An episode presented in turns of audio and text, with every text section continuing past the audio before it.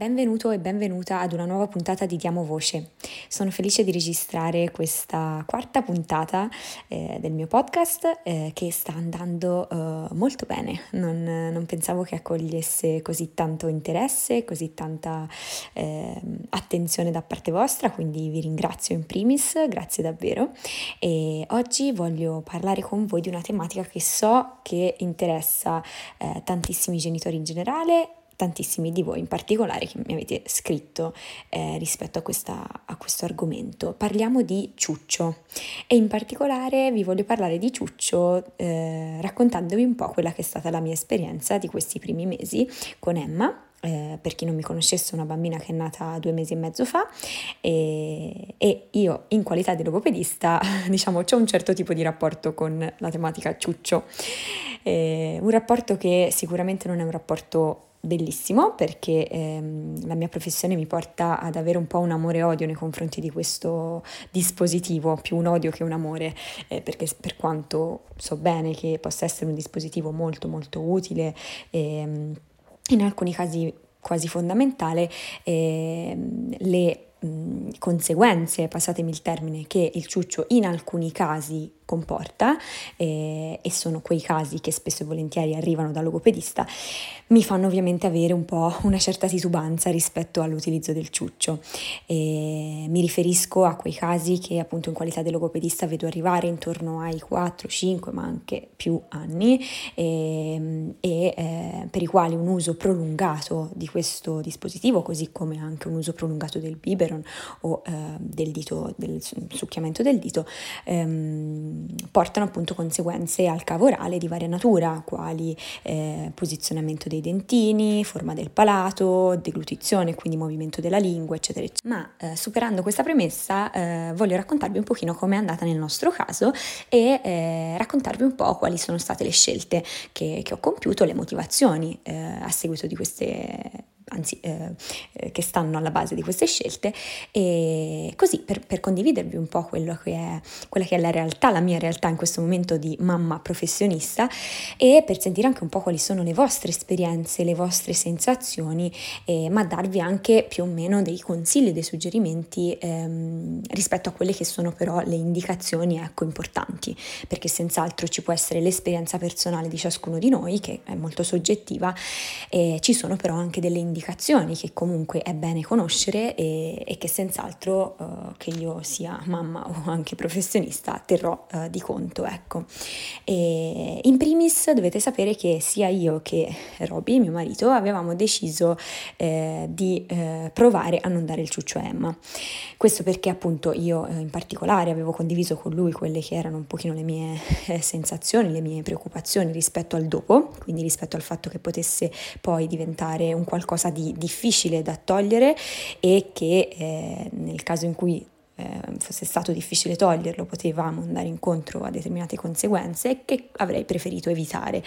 E, ehm, e quindi in primis cioè, all'inizio insomma ehm, pensavamo di non eh, dare proprio ciuccio. Non l'avevamo neanche comprato vi dirò di più. C'erano state delle situazioni in cui avevo ricevuto dei ciucci gratuitamente perché a volte sapete quelle scatole che arrivano quei pacchi no, eh, regalo di vari negozi varie cose insomma avevo ricevuto dei ciucci gratuitamente che avevo ben riposto lontani da me non avevo portato assolutamente in ospedale eccetera eh, perché non, non, ne avevo proprio intenzione. E, ehm, Oltretutto avevo fatto corsi eh, sia di accompagnamento alla nascita che un corso in particolare di allattamento in qualità di professionista, eh, attraverso i quali, quindi attraverso tutti questi corsi, avevo ehm, chiarito dentro di me l'importanza di non dare eh, il ciuccio soprattutto nei primi giorni di vita eh, nel caso in cui avessi voluto allattare al seno, perché eh, il ciuccio ehm, nei primi 40 giorni di vita c'è chi dice meno, c'è chi dice più, comunque intorno al primo periodo diciamo dell'allattamento eh, potrebbe andare ad ostacolare l'avvio dell'allattamento e essendo io in particolare molto interessata ad avviare l'allattamento, a eh, allattarla al seno, insomma mh, sapevo che sicuramente eh, avrei voluto attenermi a queste indicazioni perlomeno nei primi giorni, anche se mi sarebbe piaciuto appunto non usarlo mai.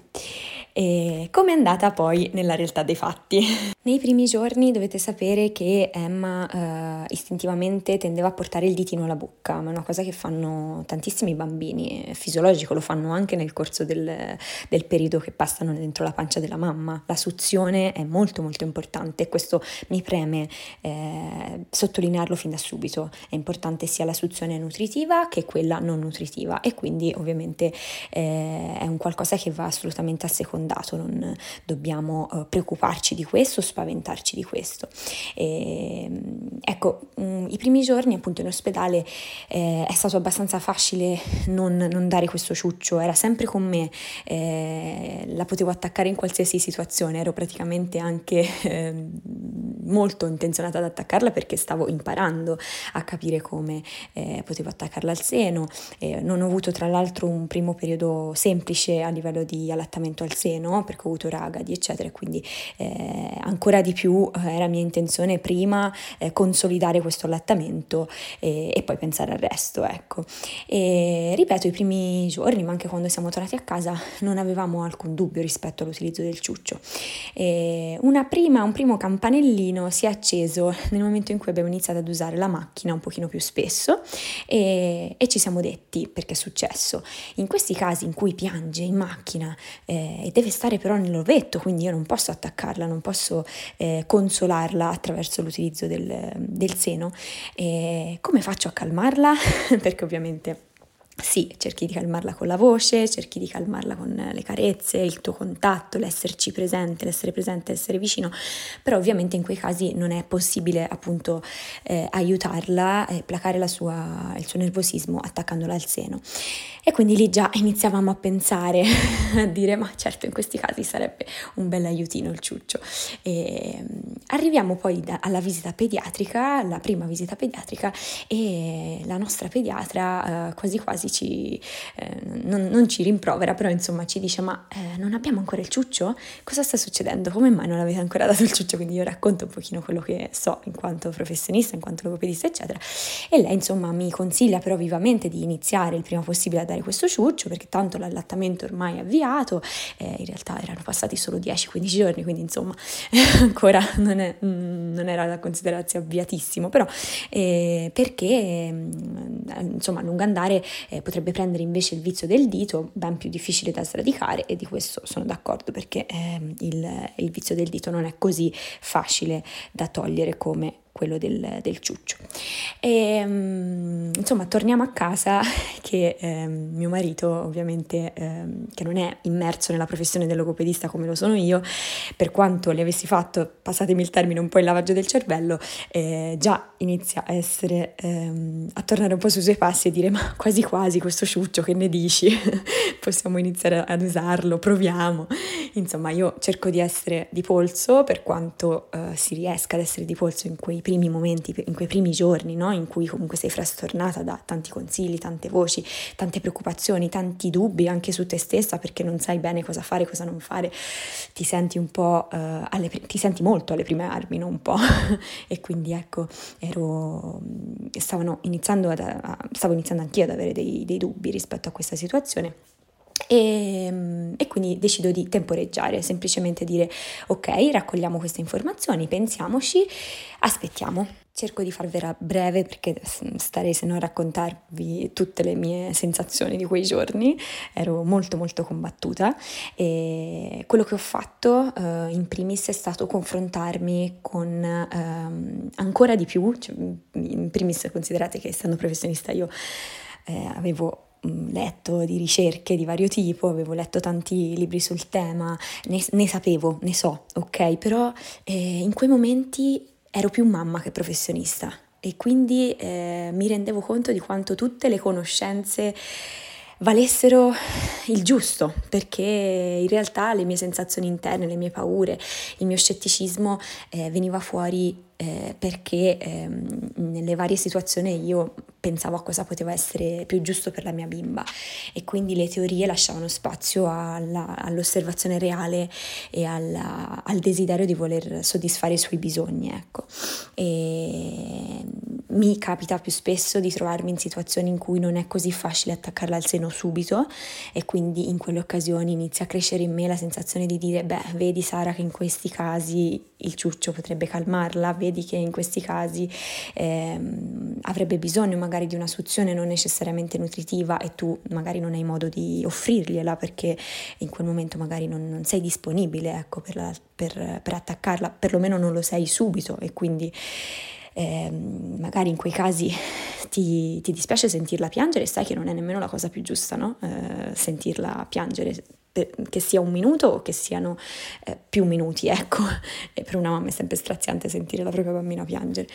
E quindi insomma inizia a crescere in me un po' la perplessità, inizio a confrontarmi quindi ancora di più con colleghi che siano colleghi logopedisti e eh, colleghi anche dentisti. Questi colleghi eh, per me sono stati una manna dal cielo in quel momento perché eh, il confronto con loro mi ha senz'altro rassicurata, rasserenata, confortata e mi ha fatto vedere la situazione un po' dall'esterno. Per qualche secondo mi sono tolta dalla mia posizione e ho guardato tutto da fuori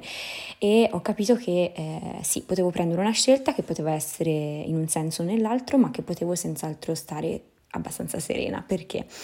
Perché in primis avevo gli strumenti per poter scegliere in modo consapevole e questa è stata sicuramente una cosa molto molto importante che mi ha rasserenato una volta che ne ho presa consapevolezza, perché eh, avendo la consapevolezza sia di quale supporto scegliere quindi dopo magari ne parleremo, eh, la scelta anche su quale tipo di ciuccio banalmente. Eh, e anche eh, la consapevolezza di avere gli strumenti poi ehm, per capire quando sarebbe stato il momento di toglierlo e quando e come fare soprattutto, quindi soprattutto su come eh, andare verso l'abbandono del ciuccio nel momento in cui eh, sarebbe stato il caso di toglierlo. Sicuramente questo mi ha eh, rasserenato tanto e rincuorato molto perché mi sono detta ok, posso prendere anche una scelta in questo senso, rispettando quelle che sono le mie eh, conoscenze e le mie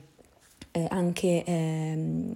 in, diciamo le mie preoccupazioni, no? per, per, esempio la preoccupazione che il ciuccio potesse essere eh, di ostacolo all'avviamento eh, del, dell'allattamento e quindi rispettare anche la consapevolezza di eh, lasciare che l'allattamento avesse avuto un, otti- un bel avvio ecco, e quindi eh, far sì che questo primo periodo non, non, andasse ostacolato, non venisse ostacolato, ma allo stesso tempo anche mh, prendere consapevolezza del fatto che se c'era necessità necessità o comunque se volevo, se avessi voluto provare, lo avrei potuto fare senza ecco, uh, troppi sensi di colpa, perché poi anche questo no, è il grande tema, ne abbiamo già parlato nell'episodio numero uno, e qualunque scelta facciamo, soprattutto quando c'è tanta consapevolezza e tante, tanti pensieri rispetto a quella scelta, eh, poi il rischio è anche quello un po' di sentirsi in colpa. E non vi nego che una volta, spoiler, abbiamo iniziato ad usare il ciuccio, una volta iniziato ad usarlo ovviamente un pochino i primi giorni, un pochino di senso di colpa ce l'avevo perché eh, sentivo che dentro di me mm, in quel momento magari sì, poteva essere la scelta giusta, però pensavo magari in quel momento in realtà eh, la mia bambina avrebbe bisogno del seno e io le sto dando il ciuccio. Quindi sì, sto confortando la sua suzione non nutritiva, sto assecondando il desiderio appunto di suzione non nutritiva, ma magari potrei farla ancora meglio e attaccarla al seno. Ecco, eh, sicuramente i sensi di colpa non finiscono mai, però eh, senz'altro consapevole anche attraverso questo confronto che ho avuto con, con i colleghi di quello che eh, avrei potuto scegliere, ho eh, poi potuto affrontare questa decisione sicuramente nel modo migliore. E sono qui per oltre darvi la mia testimonianza e farvi eh, rendervi consapevoli del fatto che anche da professionisti la situazione non è affatto più semplice anzi. Eh, in realtà vo- volevo ecco eh, lasciarvi delle piccole riflessioni che ho fatto e anche eh, scelte che, che, ho fatto, condividendole con voi per eh, magari eh, darvi qualche spunto che possa essere utile. Il primo consiglio spassionato è proprio quello di confrontarvi con un professionista nel momento in cui eh, sentite di avere dei dubbi rispetto all'utilizzo o meno del ciuccio, l'abbandono del ciuccio, la eh, frequenza di utilizzo, i momenti e le occasioni di utilizzo, insomma tutto ciò che ha a che vedere con questo dispositivo sicuramente estremamente utile ma che ehm, può essere usato con maggiore consapevolezza in alcuni casi. E quindi nel momento in cui eh, sentiste di avere la necessità ecco, di un confronto i professionisti di riferimento per questo tipo di eh, dispositivo è, sono senz'altro il logopedista, il dentista, anche il pediatra e eventualmente se siete nella fase di allattamento soprattutto all'inizio vi consiglio di confrontarvi anche con la vostra consulente d'allattamento di riferimento così che possiate valutare anche in base a come andando l'allattamento. E, ehm, l'altra riflessione che abbiamo sicuramente fatto noi eh, è eh, quella in merito alla scelta di quale ciuccio scegliere, quindi quale fosse la forma, il materiale, eccetera, eccetera. Sicuramente una premessa importante è che eh, più che quale ciuccio è importante il come viene utilizzato. Quindi è sempre bene ricordare che sì, possiamo fare una scelta sicuramente eh, tra vari, vari, dispositivi perché ce ne sono veramente tanti in commercio e molto diversi l'uno dall'altro, però sicuramente poi eh, è il come viene utilizzato a fare la differenza a lungo termine. E, mm, non c'è moltissimo a livello di evidenze scientifiche, ma eh, sicuramente possiamo oh, ragionare insieme sul ehm, sul rapporto forma diciamo, e funzione. Eh, in, diciamo, nel nostro caso eh, la scelta è stata fatta rispetto ad un ciuccio che avesse la possibilità di avere un ingombro in bocca il minore possibile, eh, in particolare abbiamo scelto un ciuccio che avesse la tettarella ehm, in qualche modo eh, con inclinazione verso il palato e abbastanza sottile e di un materiale che potesse essere morbido, in particolare il nostro è di silicone e che quindi permettesse eh, pian piano la possibilità alla lingua eh, di Emma in questo caso di spostarsi anche verso l'alto eh, compiendo quei movimenti che pian piano eh, saranno fisiologici per la sua deglutizione eh, pian piano che maturerà questa sua deglutizione. E questa scelta è stata fatta anche in merito al fatto che per il momento non sappiamo quanto userà questo ciuccio e eh, quindi nel momento in cui intorno ai 6, 7, 8 mesi questa lingua inizierà pian piano a modificare i suoi movimenti e passare da un movimento di suzione a un movimento che invece è più eh, rivolto verso l'alto, verso il palato, abbia la possibilità anche col ciuccio in bocca di ehm, in qualche modo ehm, modificare ecco, questo movimento linguale, eh, andando verso una maturazione ecco, di quella che poi sarà la sua deglutizione. Eh, chiaramente ci tengo a dire il movimento più fisiologico che può fare è quello senza ciuccio in bocca, però eh, eccoci, ehm, il ragionamento viene fatto sulla base del, del, fatto che sì, in alcuni momenti magari lo useremo e quindi quello che può essere il male minore eh, cerchiamo di, di, scegliere appunto quello che può essere il male minore. E, ehm, quindi ripeto, eh, ciuccio di tipo ortodontico e eh, che oltre ad avere appunto un minore ingombro nella zona eh, diciamo del palato permettendo un, un sollevamento della lingua eh, verso il palato anche eh, un collo molto stretto. Eh, il collo è quella parte di ciuccio che ehm, praticamente rimane poi eh, tra le labbra e tra i dentini e quindi il fatto che sia abbastanza stretto permette appunto una chiusura non totale però ecco massima se vogliamo appunto di questa zona. Quindi gengive in questo momento che ancora i dentini non ci sono e labbra. Volevo anche raccontarvi perché può essere appunto spunto di riflessione anche questo, eh, il ragionamento e il, diciamo, il confronto che ho avuto con una collega logopedista molto molto brava in materia di eh, sviluppo facciale, terapia miofunzionale, eccetera, e eh, che è Chiara Castellani, la trovate anche su, su Instagram, e, ehm, con la quale appunto ci siamo confrontati in materia ciucci e ehm, il consiglio di Chiara era appunto questo, eh, se ehm, il genitore ha già eh, in mente eh, di togliere o comunque di eh, ridurre l'utilizzo del ciuccio a partire dai 6 mesi di giorno e a partire dai 12 e di eliminarlo entro i 12 appunto anche di notte, allora una buona idea potrebbe essere anche quella di utilizzare un ciuccio più cilindrico con una tettarella cilindrica che possa favorire eh, il sollevamento dei margini linguali e il cosiddetto cupping che è un po' il movimento, la conformazione che assume la lingua quando il bambino su, eh, succhia appunto si alimenta attraverso il seno e, e quindi possa appunto essere eh, compatibile con l'allattamento al seno. E, e quindi appunto diceva Chiara nel momento in cui magari siamo consapevoli di volerlo togliere a 6 mesi di giorno e a 12 di notte possiamo anche optare per un ciuccio di, con questa tipologia di forma. Mentre nel momento in cui non sappiamo magari se saremo ehm, diciamo intenzionati a toglierlo entro queste tempistiche allora potremmo optare già dall'inizio per un ciuccio di tipo ortodontico che è un po' quello che abbiamo scelto di fare noi, non, non avendo diciamo eh, così certezza ecco, di, di quando eh, toglieremo questo ciuccio. Sicuramente nella mia uh, idea, nel, il mio desiderio appunto è quello appunto di toglierlo eh, in queste tempistiche, quindi di giorno ai sei mesi e di, eh,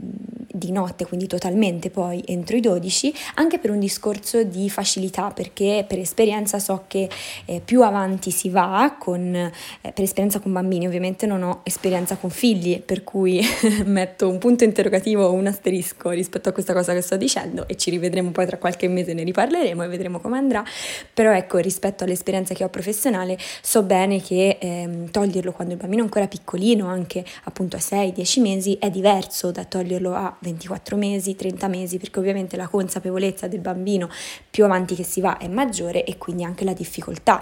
eh, nel togliere un'abitudine che ormai si è ehm, fatta strada e si è stabilizzata, ecco, è sicuramente più difficile. Quindi per ricapitolare, perché come sapete poi se non mi perdo, eh, sicuramente il confronto con i professionisti, la scelta del tipo di ciuccio, ma mettere comunque in conto che a prescindere da, dalla scelta che si fa a livello di forma, di materiale, eccetera, quindi di scelta del tipo di ciuccio che si fa, eh, un aspetto importante da considerare è quello delle tempistiche. Eh, l'ideale appunto è mm, togliere eh, il ciuccio, eliminare insomma, l'utilizzo del ciuccio entro l'anno, mm, meglio entro l'anno, al massimo entro i 24 mesi. Eh, sicuramente molti studi ci dicono che ehm, l'utilizzo protratto, prolungato del ciuccio, eh, protratto quindi oltre i due anni, mh, mm, ancora di più se viene utilizzato oltre i 3, oltre i 4, comporta una eh, modifica di, sono, di quella che è la struttura del, del palato, la eh, crescita dei dentini, la posizione e eh, diciamo il movimento di quella che è la lingua nella deglutizione, insomma tutta una serie di, di cose che di conseguenze eh, che insomma poi ehm, hanno, eh, necessitano l'intervento o del dentista per apparecchio o eh, del logopedista vista per una terapia funzionale o entrambe le cose, insomma, quindi eh, sicuramente la cosa migliore è cercare di eliminare l'utilizzo del ciuccio entro queste tempistiche. Un altro consiglio che mi sento di, di darvi, che è quello un po' che ehm, stiamo cercando di fare noi, ovviamente eh, è tutta una questione di impegno, quindi non è sempre facile, ci sono giorni in cui questo riesce meglio, altri in cui invece eh, ce la facciamo meno, però ecco diciamo l'impegno che ci siamo presi è, di, è quello di eh, ehm, realmente ogni volta pensare se in quel momento è veramente importante l'utilizzo del ciuccio oppure no. Intendo dire che nel momento in cui sono a casa e ho la possibilità di ehm, scegliere tra ciuccio e seno, e ecco, sicuramente so che in quel momento ho la possibilità magari di fornire, di dare alla mia, alla mia bimba una suzione che possa essere nutritiva o non nutritiva attraverso il seno e, e quindi io scelgo di preferire questo tipo di, di suzione per la mia bimba. Nel momento in cui invece so che eh, lei in quel momento avrebbe bisogno di una suzione non nutritiva, ma io non ho possibilità di, eh, di darle il seno, allora in quel caso eh, senz'altro eh, assecondiamo questa sua necessità, questo suo bisogno mh, attraverso il ciuccio. Un altro aspetto importante è anche quello dell'osservazione, perché proprio da un libro che leggevo ultimamente ehm, raccontavano come eh, molto spesso noi genitori siamo portati a pensare che il bambino abbia la necessità di soddisfare un'esigenza orale eh, a prescindere, eh, cioè ehm, la prima cosa che ci viene in mente nel momento in cui vediamo il bambino lamentarsi o comunque un po' irritabile è quello di soddisfare la sua esigenza di stimolazione orale. Non è sempre così però e quindi ecco un'altra cosina importante è magari osservare realmente cosa ci sta dicendo il bambino, anche se in questo momento magari non ce lo sta potendo dire con le parole, per capire se realmente necessita un, um, una stimolazione orale che può essere appunto attraverso l'utilizzo del ciuccio, una, una suzione non nutritiva o magari no, magari in quel momento momento ha bisogno della nostra attenzione a livello vocale, a livello visivo, oppure vorrebbe essere intrattenuto, quindi si sta semplicemente, tra virgolette, annoiando. Quindi insomma eh, cercare di capire eh, se c'è realmente bisogno ecco, dell'utilizzo del ciuccio in quel momento o meno, così eh, da eh, in qualche modo usarlo veramente nei momenti eh, necessari. Ecco. Mi rendo conto che questo episodio sta durando tantissimo, quindi mi fermo qui, però mi raccomando fatemi sapere se eh, questo è un argomento che vi interessa, perché eventualmente possiamo continuarlo in un altro episodio e parlare anche di abbandono del ciuccio, eh, strategie, consigli, modalità, eccetera, eccetera. Come sempre ti ricordo che puoi trovarmi su Instagram al nome logopedista Sara Mariottini e visto che stai ascoltando questa puntata, almeno questa puntata uscirà a fine agosto, ti ricordo che sono aperte le consulenze online per il mese di settembre. Consulenze che tra l'altro prevedono un piccolo regalo per chi si, si prenota per questo mese, ovvero una seconda call gratuita di 30 minuti eh, a distanza di due mesi dalla prima.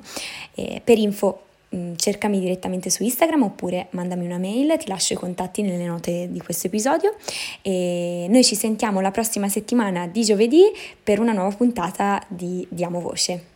Ciao!